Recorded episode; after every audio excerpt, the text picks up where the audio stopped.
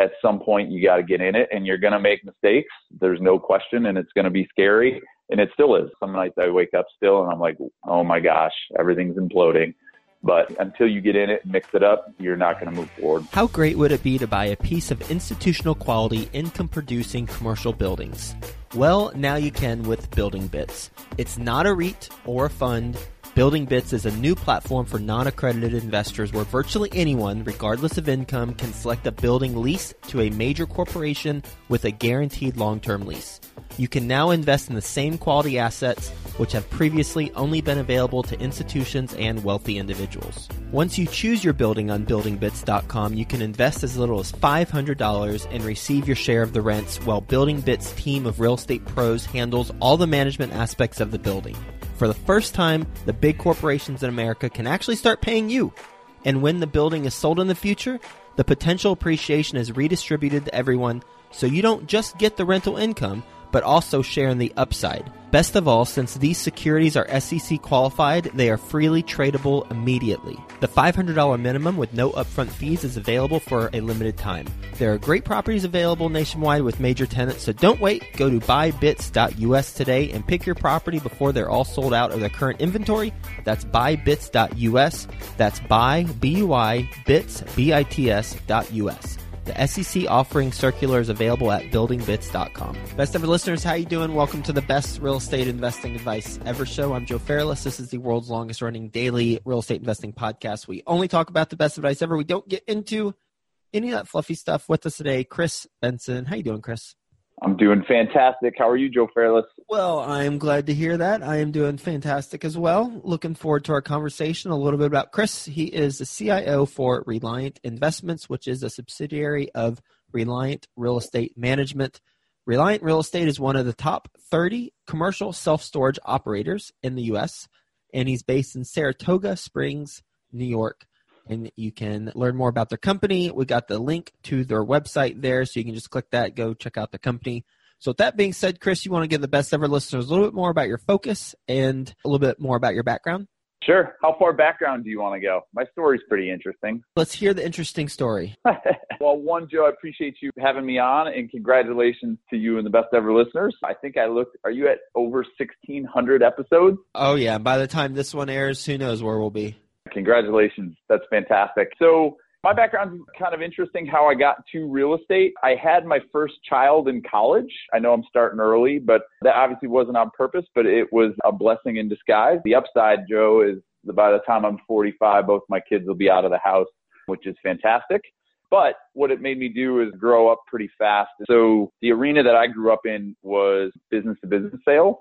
I got my first job out of college with a company called ADP, a payroll company that you and your listeners may have heard of, sure. and uh, kind of worked my way up through that business to business sales hierarchy. My last corporate sales job was with Intuitive Surgical.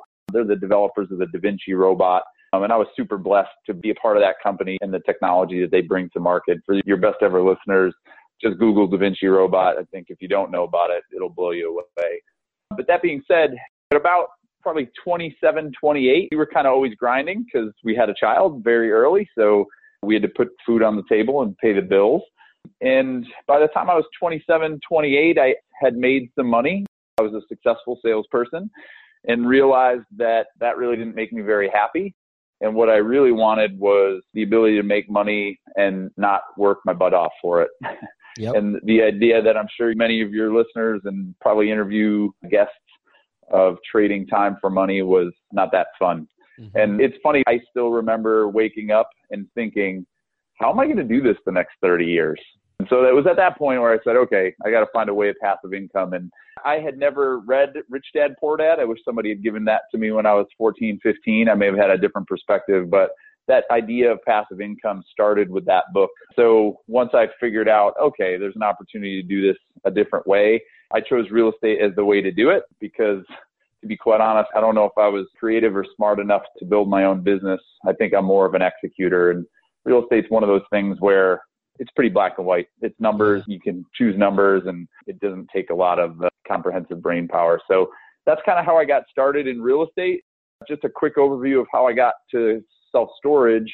Before you get yeah, to storage, and maybe you're leading into this, but what did you buy initially with real estate? Sure.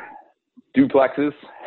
Okay. I thought I was going to be a class C plus slumlord. My initial thought, Joe, was if I could net $200 per unit at the end of each month, that was my plan to get me to replace my income. Yep. And, and at the time, my thought was if I could replace or get pretty close to that $10,000 a month number, I was in pretty good shape for the lifestyle. We lived pretty modestly. It may not replace my income, but if I wanted to, I could have shut everything down and lived pretty much the same. Mm-hmm. So we did that. We ended up with 22 units, all duplexes in not too far from where I live in Saratoga County in upstate New York. It was a nightmare. I, I realized very quickly I wanted nothing to do with that. You had 11 duplexes, so times two, 22, or you had 22 duplexes, so you had 44 units. Yeah, sorry, no, 22 units across 11 buildings. Okay. Yeah. it. I still own one of them. I got one left. But what I realized very quickly, and I wish I could credit the quote, who said it, but there was a quote that said, big deals and small deals are the same amount of work. You just make less money on small deals. or you lose That less was- money on small deals. well, that part of it too. But the effort that we were expending, I realized that $200 per month of net income, if I had to get to 50 units, I had to double what we already did. And I hated the people. Oh. And I- I don't mean to be elitist, but I hated dealing with the tenants. We had some pretty good management company structures in place, but the tenant aspect of it drove me nuts. So we divested, and fortunately, I have a wife who's very understanding and risk tolerant. So we sold them, and interestingly, Joe, I decided that we were going to build a apartment complex, and started calling around and got connected with a church member that I knew when I was a kid, and I hadn't talked to him in 15 years, who owned a construction company in the town I grew up in, and said, "Hey, I got a little bit of money. I want to build some apartments. What do you got?" And timing is everything. He had just had a discussion with a municipality who had this parcel of land that they wanted to do something with. And long, long, long story short, we ended up building a 64 unit apartment community there. We actually just had a meeting with that municipality yesterday, and they're asking us to do some additional development in the land behind it. So that was sort of my foray into commercial real estate. And that's where the light bulb started to go off for me. That's jumping into the deep end with barely knowing how to swim. And you might have some floaties on your arms. That's about it. That's incredible. So, one not important question, but I'm just curious. Why do you still have Sure. that one duplex? My brother lives in it. Okay. And with the apartment complex, I'll just ask because I don't know how to formulate the question properly, but how do you go from 11 duplexes to developing a 50 plus unit apartment community? I had a great partner. So what ended up happening with that guy that I called from church, and, and I'll give him a little plug. It's Buck Construction out in Whitesboro, New York. So the answer is you do it because you're stupid and naive. That's why you do it because you don't know how much you don't know until you get done and you kind of look back and say, wow, that could have really went the wrong way. So what I really had was a partner who was full of integrity and wanted to help. So when you talk about the floaties in the deep end, he was the life jacket. I had a life jacket in Steve and his experience. And he's been a builder for 30 plus years, has done a ton of apartments, usually for other people. They have a portfolio in the family that they've owned a long time. So there were some bumps in the road, but the answer essentially what? is Steve held my bumps? hand. oh, that list is long. The first one that we uncovered pretty quickly was we were over budget on our first phase by 6%. So that 6% was on about a $5 million development budget. So it was just over 270 grand and I was the equity partner. So we ate that. And fortunately, we were in a position to do it and we were able to recoup it in another phase. We did them in 16 unit phases. So we did them slowly, but Oh, and we improved on phase two and three and subsequently four. But the first one, although he had a ton of construction experience, there's some macroeconomic things that sometimes go on that you can't control for. And so mm-hmm. we ate those costs. You do it in 16 unit phases because the lender required you to do it that way? No, we did it not to get too much in the weeds about the particular project, but I think the lender would have let us do the whole thing. We were more concerned with the market that we were going into. It was a really unique market in that it was a town that had an Air Force base in it in the 60s, 70s, and 80s, and it was built around the Air Force base. And in the late 80s, the Air Force base left. Mm. So the mm. community was decimated. 40% occupancy in their residential units. When Steve first came to me and told me where the land was, I said, You're crazy. like, we're not building there. Right. And interestingly, what happened was the Air Force Base had a whole bunch of federal grant money and they built a bunch of tech incubator companies that mm-hmm. have exploded. So now there's over 6,000 people who work on the base, and most of them don't live in the town because the town doesn't have any housing. So when we built it, we were building Joe a business model that didn't exist. Our price per square foot with the market comps was over by close to 40%. But we were the only place in town if you wanted granite countertops, hardwood floors, and stainless steel appliances, you were only going to find it at our facility. So we were able to charge a, a, really strong rent premium over what the market has done. And we wanted to test it in small phases to ensure I was stupid, but I wasn't that stupid. I wasn't going to put my life savings into something all at once. I was going to do it yep. over a period of three or four years. How much did you initially risk in the deal? Before or after the budget? Before. So it originally worked out to be about 200 grand was so the, uh, doubled, the upfront you equity. doubled your upfront equity on the budget overage. Sure did. We made it up in the construction budget on further phases. So originally that was the thought was, hey, we can go through $200,000 a phase. Sure. But at the time, you've got 200k up front and then the first phase is over 240 so now you're in for rounding up half a million what gave you the confidence to say you know what fine i'll go in for now almost half a million and i trust that we'll do better in future phases i don't know if i've ever thought about that naivety I mean, there wasn't really a catalyst moment where I said, you know what? Here's why I'm going to do it. I think it was just kind of in the moment. Hey, let's borrow, beg, and cheat. And I did. I borrowed and begged to get the other 240 grand when we were over. And I don't know if there was an actual catalyst moment other than we said we could do it. And so we were going to do it. All right. So, last question on this one, and then we'll roll into what you're doing now do you still have the property? And if so, how's it doing?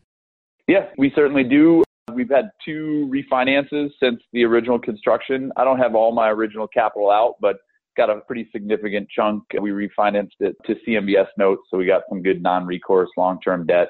And yes, the project's doing fantastic. I think we're 92% occupied with a waiting list of about five people, but here in upstate New York, nobody wants to move in the wintertime. So we feel pretty good that we'll be in a good position come spring once the winter breaks here. And then, as I had mentioned, the municipalities, there's some acreage behind where we built, and the municipalities asking us to look at, they're looking more single family residents to fulfill some of their housing needs in the city, but uh, they're asking us to take a look at that now. So, yes, that probably will be the best investment I've ever made. It'll take a little bit of time, but ultimately, that's probably going to be the best investment I've ever made. So, what are you doing now?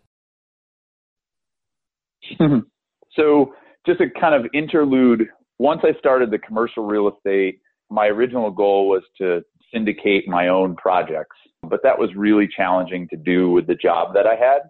So I had a little group that was kind of following me around investing because they knew I was doing some investing. And when I realized that there were multifamily operators who would essentially allow us to raise money and earn ownership on the back end, that's where the light bulb really went off. I'm a salesperson at heart. So we did some investing in some primary markets. We participated with some Ashcroft properties, as you know. We've done a, a bunch of other ones. So once I realized that there was an opportunity to grow that investor base and an appetite for these alternative type assets, that's where I realized that was going to be my path.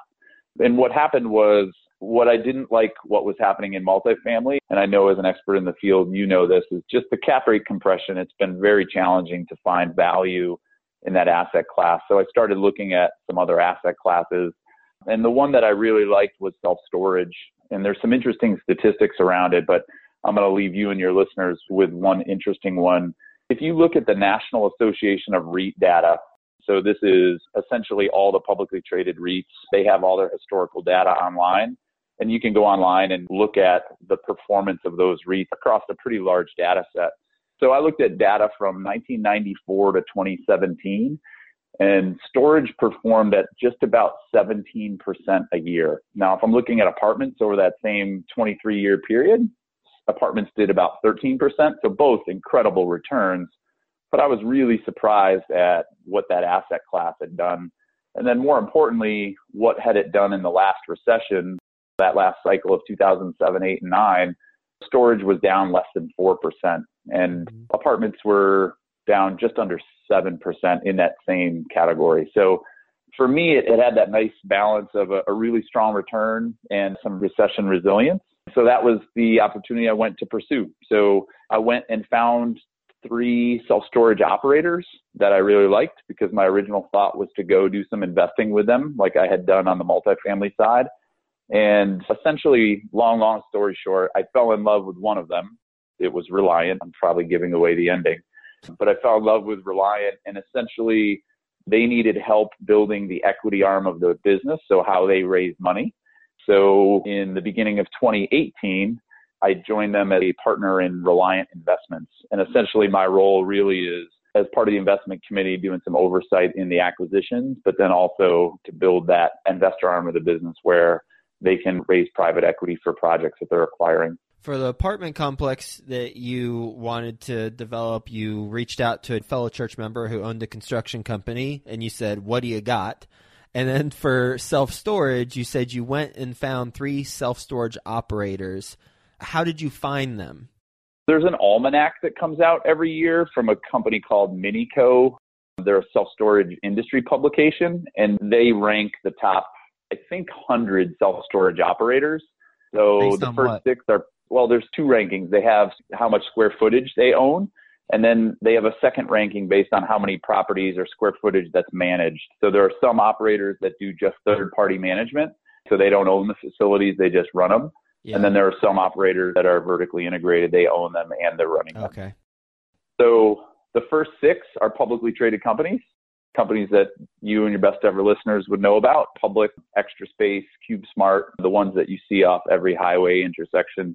And now that you guys are listening to me say storage, you're going to look out the windows of your car and see self storage facilities everywhere. So I went to that list and started calling them, and I got three calls back. Well, I think I went to the top 30 is where I started. So just started digging through the ones that I could find easy contact information. That's how I got in touch with them.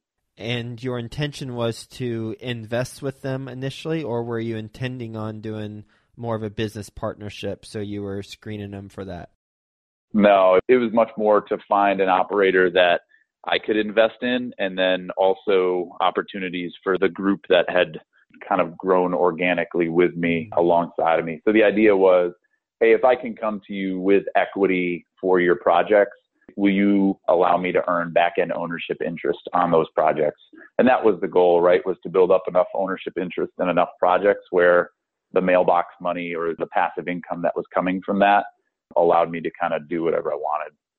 How did you transition from that conversation to now being the CIO for Reliant Investments? it's a long story. So we had invested in two projects with Reliant. So I knew how they operated, what types of projects they were doing. And I was actually in Atlanta with my job with Intuitive Surgical. We have an office that's 15 minutes away from where Reliant was at the time. And I met Todd for dinner. We were looking at a property together that he was interested in acquiring. And if you knew Todd Allen, who's one of the principals of Reliant, he's a very upbeat, bubbly guy. He was just like beaten down. And I said, Hey, what's going on? So he explained some of the challenges they were having in their business model as far as acquiring properties, which specifically issue was raising money was all falling on his shoulders, which was incredible to me because their track record is exceptional. They've just been an, a beneficiary of a great real estate market, but they've also been a really good operator. So their track record is incredible. So for me as a salesperson, it was hard to understand why they couldn't sell this story. And the answer was because no one was doing it actively. So that's what led to the discussion of I told him what I was doing and he said, "Would you come work for me?" And I said, you can't afford me. That was my first start. I was trying to get a good negotiating position. And we just kind of worked through how we could make it work where he needed somebody to focus on this end of the business so that he could focus on his expertise, which was operational. That's his bread and butter. And what he does is he loves to dig into the nitty gritty on the operations side of the business. So it was sort of a random conversation.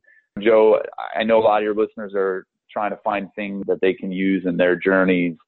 The one thing I would say is I've had the best opportunities given to me from cold calls just picking up the phone and asking. And it's amazing what kind of things come about. We talked about the apartment community. Literally, I hadn't talked to Steve Buck in 15 years. I stopped going to church consistently. Sorry, mom, probably when I was 15 or 16. And I hadn't talked to Steve since then.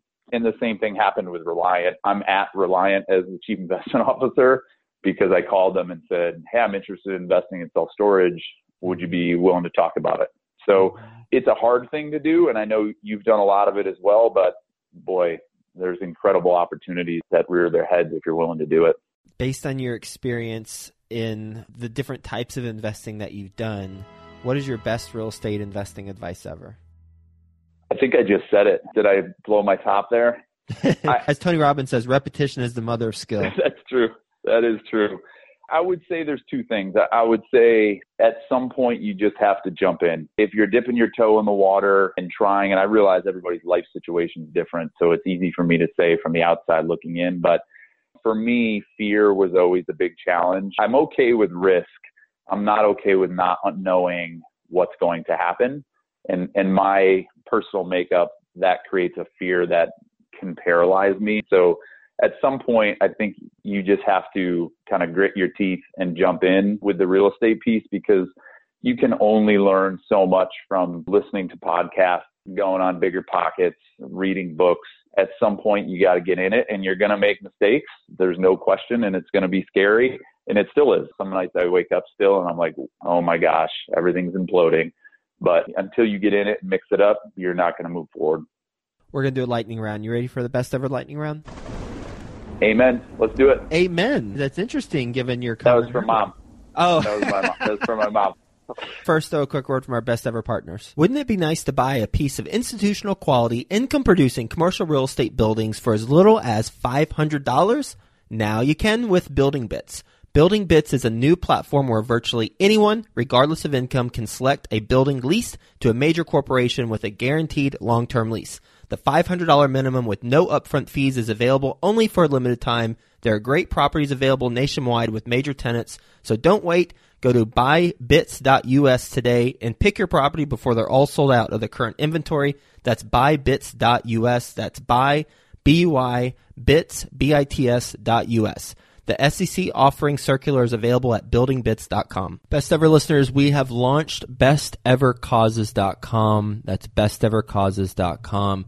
We profile a nonprofit or a cause that is near and dear to our heart, get the word out about their cause, and also donate money towards their cause. If you'd like to, one, learn more about the causes that we're profiling, we do one a month, then go to bestevercauses.com. And if you want to suggest a cause that we profile that is near and dear to your heart, then go to bestevercauses.com and there's a little form at the bottom of the page where you can submit one and we'll check it out. Best ever book you've recently read? So I just reread an interesting book. It's called The Alchemist by Paulo Coelho. I think I'm saying his last name right. Really interesting kind of life story book. Everybody should read it. What's a mistake you've made on a transaction? How long we got, Joe? A lot. I would say that one of the most recent ones, just because it's on top of mind, is we didn't redo a comp study that was about three months old on a self storage facility we were looking at. And we took it out to sell it to the market. And one of our investors found two development projects that had been approved that we didn't tell them about.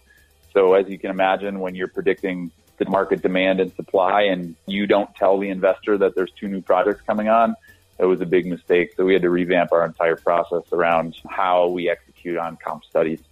What's the best ever deal you've done? Well, I would say my first duplex because it was the one that got me going. It got me off the sidelines and kind of into the playing field. From a financial aspect, it's going to take a little while to do it, but that apartment community that we developed ultimately will be probably the best investment I've made. Best ever way you like to give back?